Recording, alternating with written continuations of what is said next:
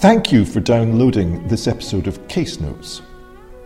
Case Notes was recorded at the Royal College of Physicians of Edinburgh as part of the Edinburgh History of Medicine seminar series. You can get news of our latest events if you follow us on Twitter at R C P Heritage. We hope you enjoy the talk. Thank you very much, Steve, for a very kind introduction. I'm realising that it's actually quite a nerve-wracking business to give a paper in one's own seminar series. I much prefer to be on the other side of this lectern. But I'm very grateful to so many people for coming, especially in the miserable weather that we've had today. Um, in this paper, I'm going to consider a question which has kept historians and other scholars busy for some decades, working within psychiatry and its history. Was madness a female malady? And if so, in what ways and why? Although I'll be situating the discussion in a, a slightly wider European context in areas of the talk, I'll draw on one specific institution to flesh out the main points that I wish to make. And obviously, given the lecture series that I'm speaking in, and very delighted to be speaking in, um, that institution is the Royal Edinburgh Hospital. Some of you will have been at previous talks in the, the lecture series. Uh, it marks an important two hundredth birthday this year, so I'll be focusing on that institution. You'll forgive me if I mostly refer to it as the Royal Edinburgh Asylum, because as a historian, sort of constantly trapped in the past, I prefer not to be anachronistic and to refer to it by language that we would use in the twenty-first century when referring to the nineteenth century. And that is the century that I've decided to focus on for this paper. Many interesting things could have been said if I went on to the twentieth, but time didn't allow me to either do that research or to present it in thirty-five, forty minutes. Please also understand that if I use terminology like insanity, it's for exactly the same reason, so as not to be anachronistic. I'm going to begin with an image, however, that is not local.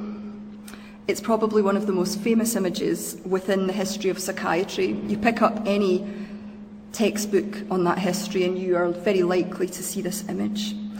And it depicts the French physician Philippe Pinel, who famously freed the insane in late eighteenth century Paris, and this is often seen as a politically symbolic act, akin to freeing the prisoners from the Bastille. This legendary event was commemorated in many paintings, uh, including this particular one. It's one that particularly does the rounds. Some of you will know this history, but Pinel is popularly known as having been very instrumental in the development of a more humane approach to the care of the mentally ill. And this, we are told, was the beginning of the end for the sort of chains and manacles approach of the early asylums, where we're often told patients were treated more like wild beasts who'd lost all reason and thereby humanity. Institutions across Europe, including famously in Britain, the York Retreat, quickly appeared as progressive tonics to previously brutal and dehumanising regimes, offering instead what's been referred to as moral therapy, a less physical approach which tended to involve careful observation and classification of patients, much more talking to patients and encouraging them to be active, rewarding their good behaviour, and making very minimal use of physical restraints. While I'm sure there is much truth in that account, scholars have critiqued it on a number of levels. For example, and most famously perhaps, the French philosopher Michel Foucault has argued that moral therapy was merely a more subtle form of control than its more aggressive precursor, and that its humanitarian motives should not be overly stressed. But another critique has focused on um, a gendered reading of this image, and that's really why I'm beginning with it. Elaine Showalter, in a hugely influential book, The Female Malady, from which I take my title, notes that the painting commemorating this historic occasion depicts the insane as mad women. Yes, they range in age from uh, youth to senility, But the gendered division is very clear to see, because what we also see is that the representatives of sanity and reason in the painting are exclusively male. This division between feminine madness and masculine rationality is further emphasised by the three figures who are at the centre. Do I have a... Yes, so we see these three central figures who we can pick up on. We have at the very centre the lovely, passive, modest and dishevelled young woman. There's the keeper behind her, the attendant, who appears to be freeing her, but in a style where he holds up her arm as though she's some kind of life-size doll being wound up at the back. And then we have the very dignified Pinel, the man himself, standing authoritatively alongside, his scientific rationality and paternal authority clearly on show. Another patient you can see is carefully kissing his hand. Historical accounts indicate that Pinel first removed the chains of several male inmates and got around to the women several weeks later.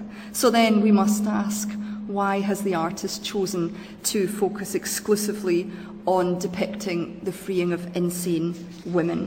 Why the stark gendered terms of this painting? Nor is this image atypical, in case that's what you're thinking, because if we look more broadly at visual representations of insanity over the last two centuries, I think it's very hard to escape what we might call a feminization of madness, a tendency to siphon madness into... Indeed, the majority of such images seem to not only feminize madness, but sexualize the mad woman, to paint her as sexually provocative, or at least slightly disheveled, having lost the delicate modesty that one would expect of a rational and decent woman who had the decency to conform to social norms.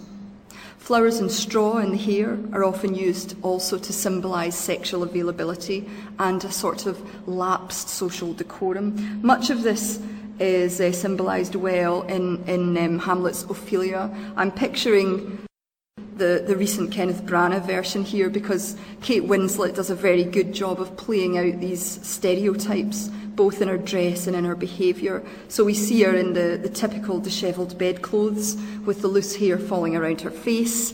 In another scene, she uh, falls to the floor, writhing and thrusting her pelvis in a grotesquely sexual and inappropriate manner, and she sings bawdy songs as she does so. This is all very unbefitting of her social status, and it's all meant to play into these obvious stereotypes of female madness.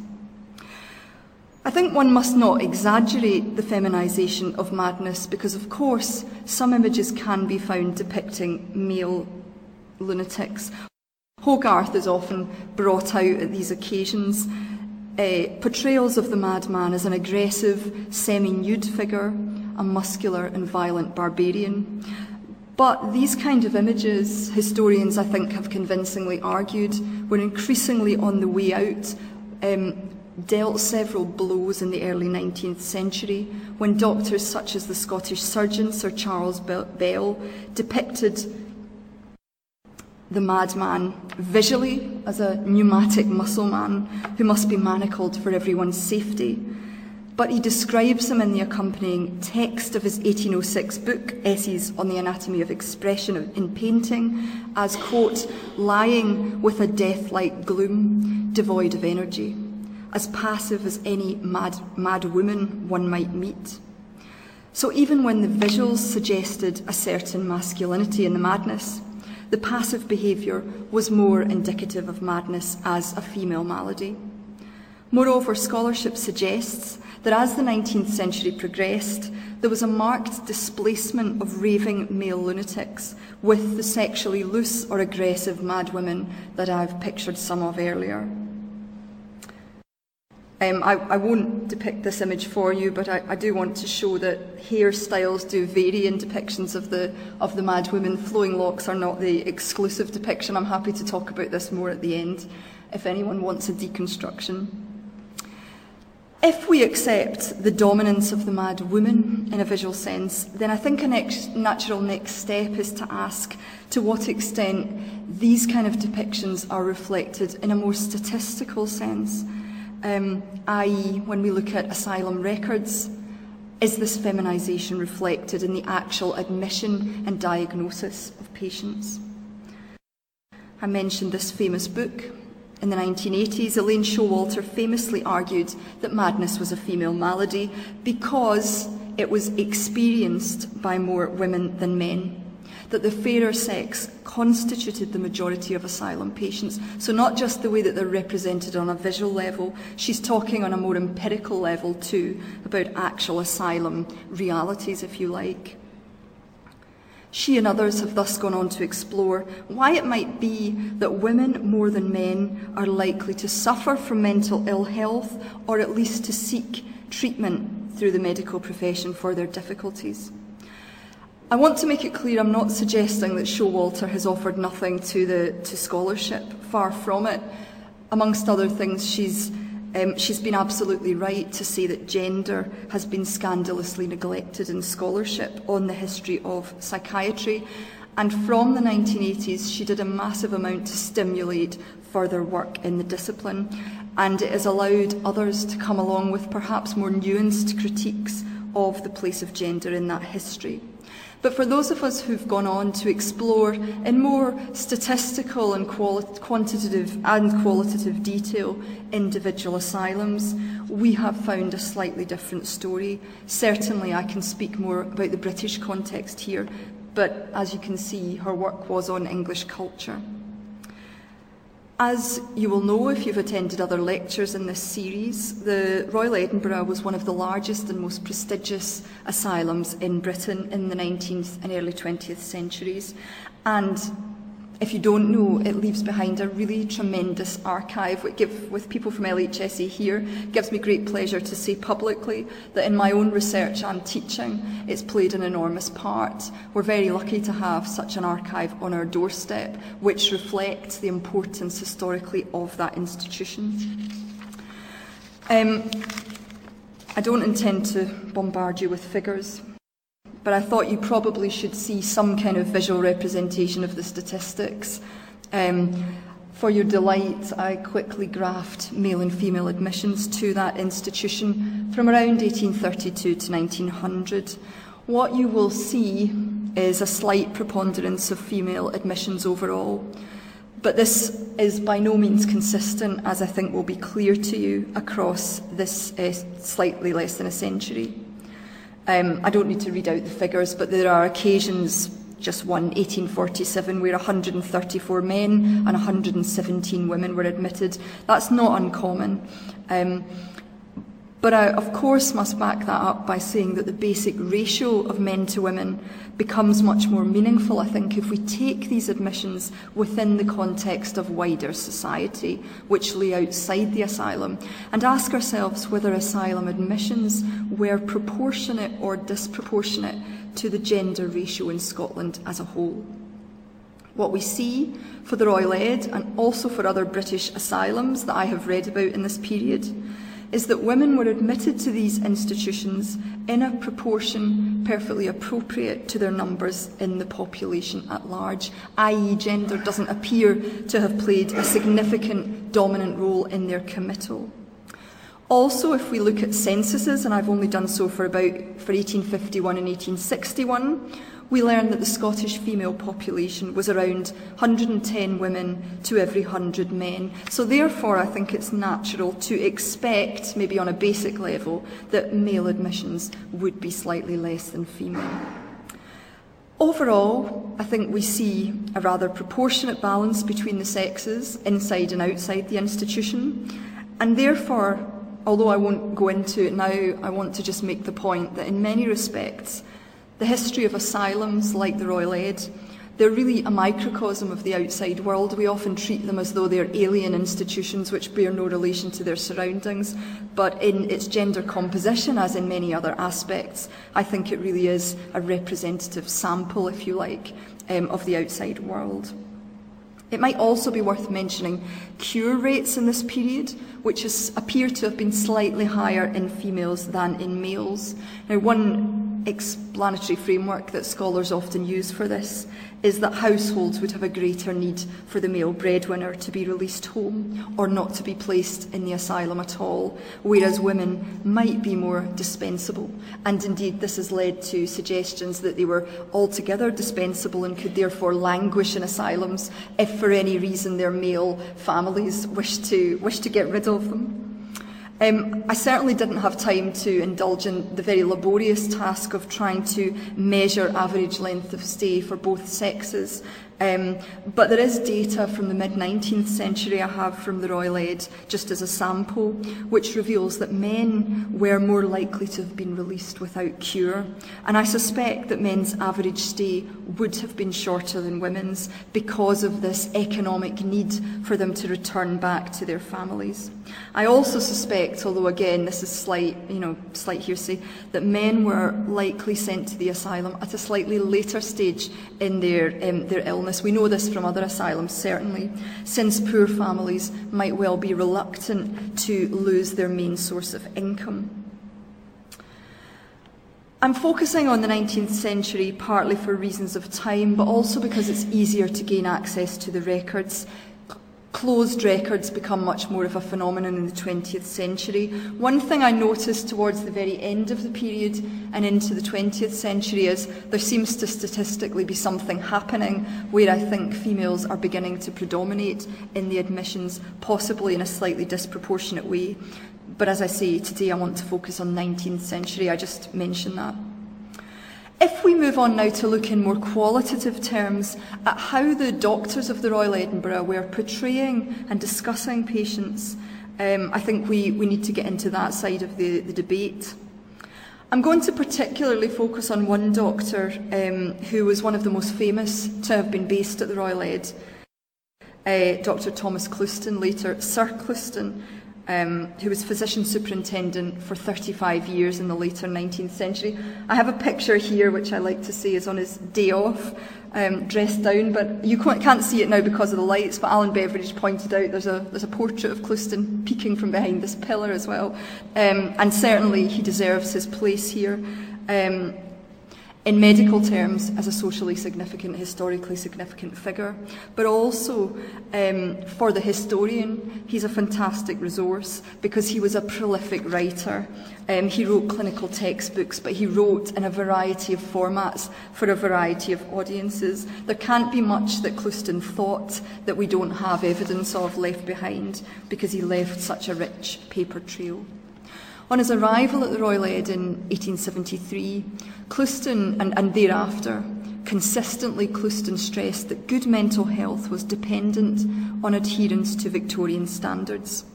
Part of his teaching was very much about accepting your rightful place in Victorian society and adhering to cultural norms. And this was in terms of gender, but also class. So one of the things he advocated was a very rigid division of labour within the asylum in sexual terms. Women's work was motherhood, which fulfilled her personally as it also served the needs of society. As Clouston put it, men's chief work was more related to the present, while women's chief work was related to the future of the world. He argued passionately that women's chief work, um, women should focus in their chief work Uh, their, focus all their energies on becoming the mothers uh, that they could be, reach their full potential as mothers, and that this in particular meant that they should cease to become educated after adolescence, and ideally just before, because reproduction, he argued, placed very sizable demands on their mind and on their constitution. This transition from child to womanhood um, would exhaust them if they tried to do it in conjunction with anything else. Over-education, he argued, would produce fewer offspring, and those who were born would be um, of a puny kind. In broader terms, he continued, the girl student who has concentrated all her force on cramming book knowledge is apt to suffer the effects of an inharmonious mental and bodily constitution. He described this damage as irreparable. It was much better for a woman to be unharnessed um, by misdirected education. He didn't want her to use up all her brain energy and leave none for reproductive purposes. He summed up, therefore, in this quote, "Who in his senses can deny that it's far better for nineteen women out of twenty to be healthy than to be intellectually well-educated? No acquirements of knowledge can possibly make up for health in afterlife."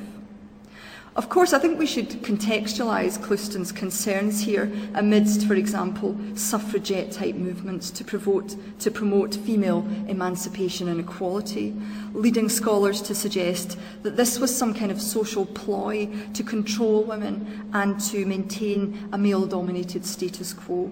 And we also must note that Clouston, although he prolifically left us many good quotes on the subject, was not atypical of nineteenth century doctors in his thinking here.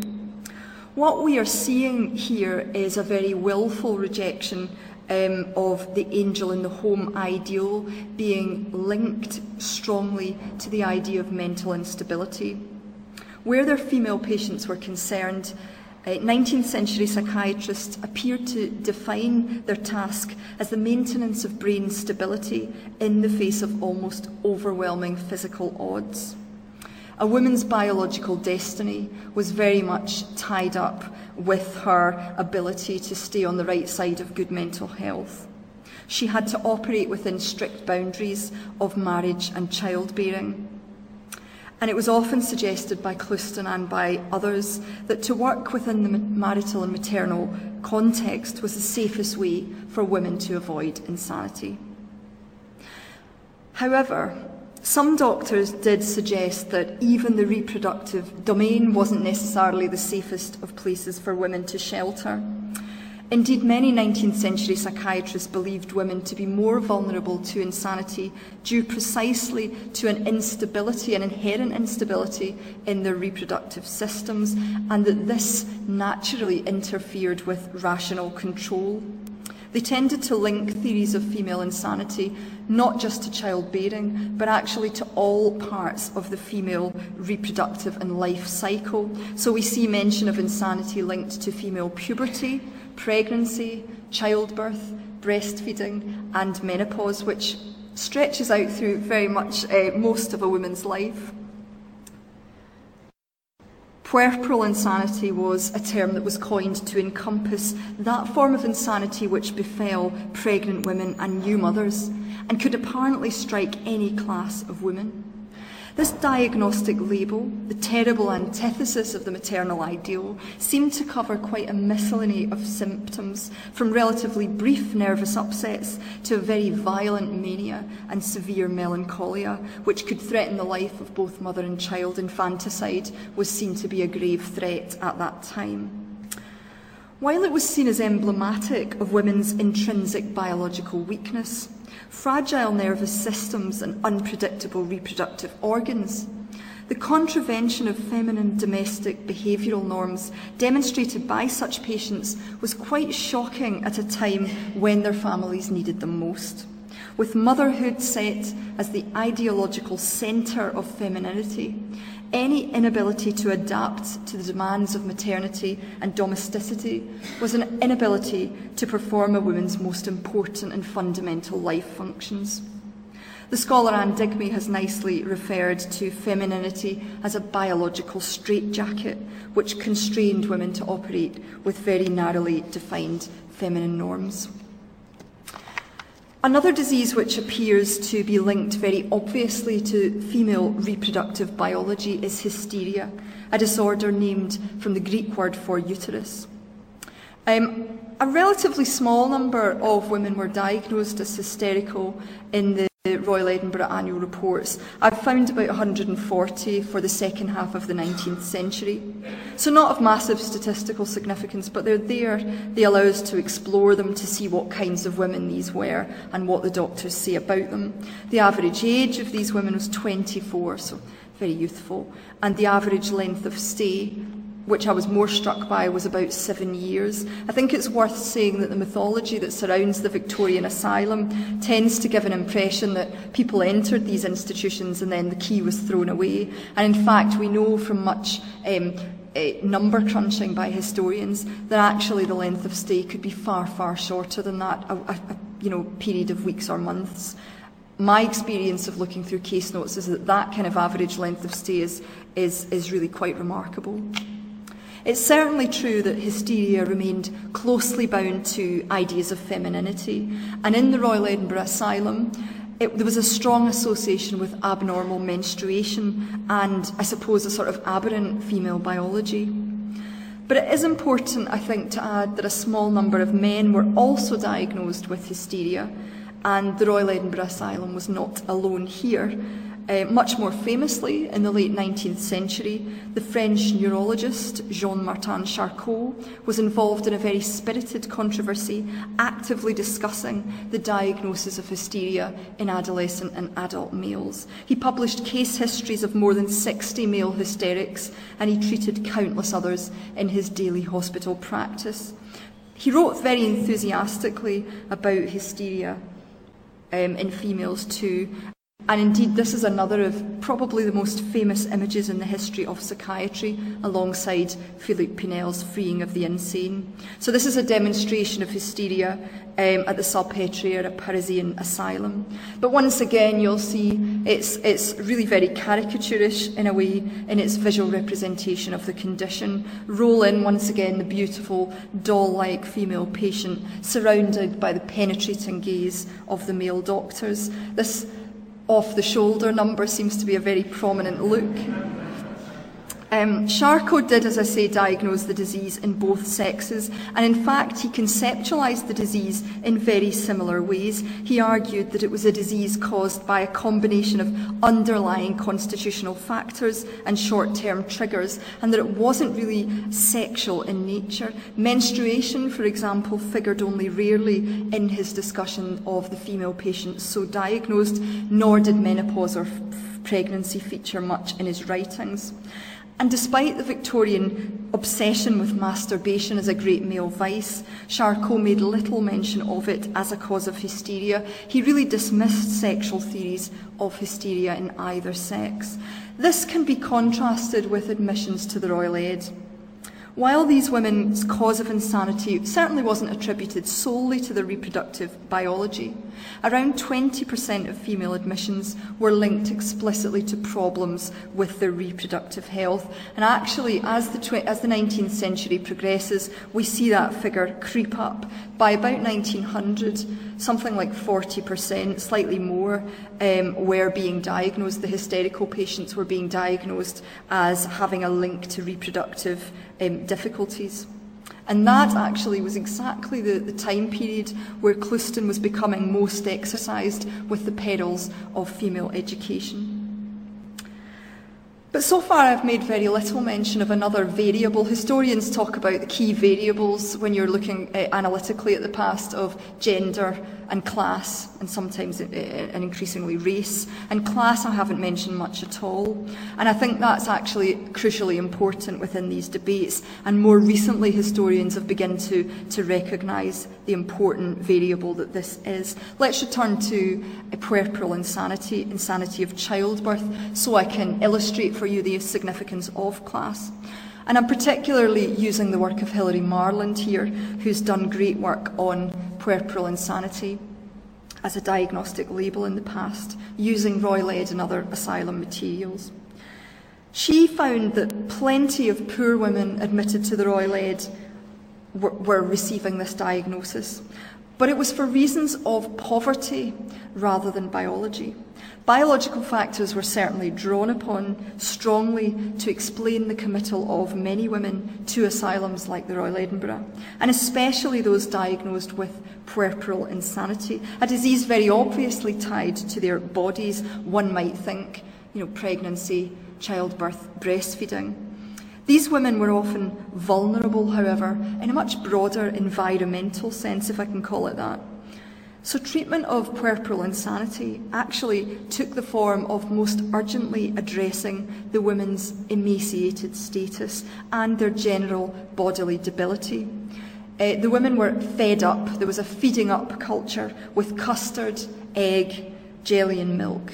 as Clouston referred to it, the gospel of fatness. He had various gospels of work, play, and gospel of fatness was equally important in his um, sort of um, regime of therapeutics. He argued that fat was a key ingredient for a healthy woman, both physically and mentally. Indeed, Marland has argued that committal to the asylum might well have been a very positive thing for these poor women, opening up the possibility of respite from household and maternal duties. It would also give them cleaner, more comfortable living quarters and better nutrition, and arguably escape from husbands who sometimes constituted, in her words, an outright danger to their wife's sanity. We do know that there were instances where husbands demanded the return of their wives and removed them back home, in spite of strong medical um, advice to the contrary. This could be said to suggest that nineteenth century doctors in asylums like the Royal Edinburgh were providing asylum in the true sense of the word, a place of protection and safety. And it wasn't all by any means about an enthusiastic, perhaps misogynistic display of patriarchal authority, which is what feminist historians have very much claimed. It may be that Showalter's thesis does hold water about the dominance of, of female admissions and this feminisation of madness in statistical as well as visual terms. But certainly, um, when we come to statistical data, any validity to her arguments appears to revolve around women of a very specific socio-economic group, that being kind of upper middle class women. Because where working class admissions and diagnoses were concerned, the story appears to be rather different.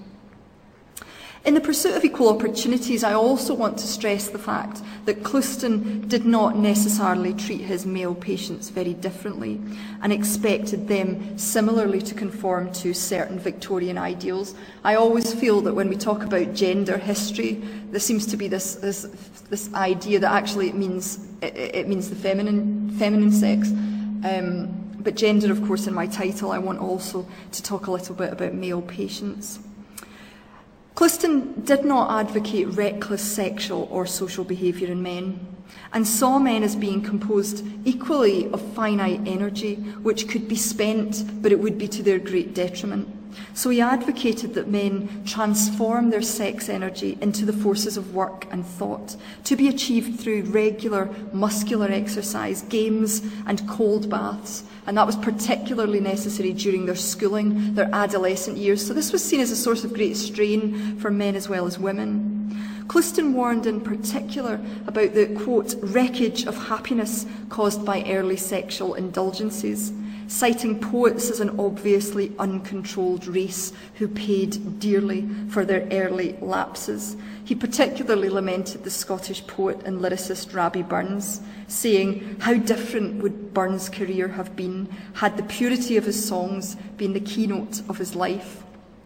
So it's important, I think, to contextualise what we read by feminist historians about these conceptualisations of women and their bodies and their mental health by also looking then at what was being said about men. I don't think that's done quite as much as it should be. We can nicely see these sorts of moral judgments being made in a disease, I was going to say close to my heart, which might not be the right way to put it, but a disease I'm certainly very interested in as a scholar, which is general paralysis of the insane, G P I, a devastating psychiatric disease which afflicted a staggering twenty or twenty so percent of men who were admitted to the Royal Edinburgh Asylum in the later nineteenth century. And it really was a disease of men as much as hysteria was a disease of women, because up to eleven you know, men for every fe- one female who would have been admitted um, were the, the common scenario. Okay, hysteria was slightly more pronounced, but there was a vast disproportionate amount of men who were diagnosed with G P I. Its symptoms, just briefly, were a severe um, bodily paralysis in conjunction with the symptoms we sadly know as degenerative dementia. Um, it was invariably fatal. It accounted for about a third of the asylum's deaths per year. And maybe most worrying of all, it was diagnosed predominantly in middle-aged men, the breadwinners of their generation. Those, therefore, the, the socio-economic implications of this disease were a real source of, of worry. Um, G P I was effectively a disease of late syphilis. We now know it as a form of neurosyphilis, but the causative link to syphilis wasn't known, um, or at least firmly dis- established, until the early twentieth century. So it's interesting to look at how doctors conceptualised the disease beforehand. And in the nineteenth century, we see them discuss the disease as the result of a complex interplay between the temptations, excesses and vices of urbanisation and modern civilisation. They were particularly exercised with excess in Victorian psychiatry, particularly sexual and alcoholic excess, although excess tea drinking, excess religion could also be mentioned. In short, as Thomas Clouston pithily noted, rising rates of G P I were, quote, a bad sign of our ways of life. Indeed, given the particular focus on debauchery and indulgence in the excesses of alcohol, tobacco and sexuality, G P I was related to an immoral lifestyle decades before the syphilis link was widely accepted, leading doctors such as Clouston explicitly to adopt the role of moral arbiter in their discussions of and dealings with such patients. Clouston stressed that good mental health was dependent on adherence to Victorian standards, and that they must distinguish between harmful or self-destructive behaviour and that which was prudent or prophylactic, encouraging patients to, quote, live according to physiological and moral law in order to lessen the total amount of the great nervous disturbances. So what he's saying, and others also are saying at this time, is that good mental health demanded strict adherence to the Victorian moral values of continence and self-control. G P I epitomises this, I think, very nicely. In a world of growing secularisation, physicians like Clouston appeared to have believed that the scientist should replace the, the priest um, as the judge of important life questions. As he put it, the social reformer, the clergy and the educationalist have an uphill fight with human nature, and as yet, not an altogether successful one. Let science now step in to their aid. Psychiatrists were thereby assuming a wider professional and social role as the appropriate moral guardians of both society and the individual. Indeed, Clouston referred to psychiatrists in his writings as priests of the body, a nice evocative phrase, I think. So to their patient populations, doctors like Clouston were, in his words, guardian, advisor, protector and healer. And as G P I so well illustrates, it was not just women who needed this guidance. So if I draw things to a conclusion, I've tried to, in this talk, give a flavour of feminist interpretations of the history of psychiatry, which have focused to a large extent on this so-called feminisation of madness, both in its visual representations and more quantitatively in terms of asylum admissions. While there's clear evidence for the visual aspect, when we turn to the empirical sources, those of the Royal Edinburgh and other British asylums, they simply do not bear out a disproportionate diagnosing of madness in women, or the portrayal of mental illness as inherently um, female in nature. In fact, mental illness seems to have blighted the lives of men and women in a quite proportionate way, commensurate with their representation in the adult population. Nor do particularly feminine diagnostic nab- labels uh, trouble the institution's annual reports and case notes in significant numbers, despite, despite a clear association in medical textbooks of female biology with fragility and irrationality. Within the Royal Edinburgh Asylum, puerperal insanity was not especially commonly diagnosed, and hysteria was barely seen at all. Plus, it was, on occasion, as I said, diagnosed in men. In more qualitative terms, we can certainly see psychiatric attempts to label and control what could be described as aberrant behaviour, but this is seen in men as in women. Discussions of, for example, female education do smack to us today of an obvious level of sexism, even misogyny, that would make most of us uncomfortable. In making these arguments, doctors were providing a biological rationale for gender differentiation. There was also a rather obvious class discrimination going on here, given working class women's need to embark upon harder physical labour, excluding them somewhat from the female equals frailty equation that doctors found so socially desirable. But in a broader sense within the asylum, I'm not sure we can use such writings to suggest that psychiatrists were policing only femininity. Doctors like Thomas Clouston were most keen to judge and regulate everyone's behaviour and to teach prudent adherence to the Victorian moral values of self-control and respectability, men and women alike. Only by living a good moral life of self-control and by conforming to the social and cultural norms of your sex could one avoid a trip to Morningside, whether male or female. Here endeth the lesson. Thank you very much.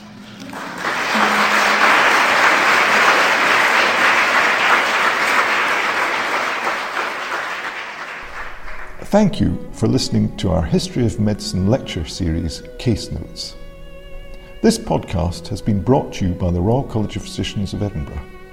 We're a charity, and if you enjoyed today's show, head over to r c p e dot a c dot u k slash heritage for more information and how to donate. Thank you.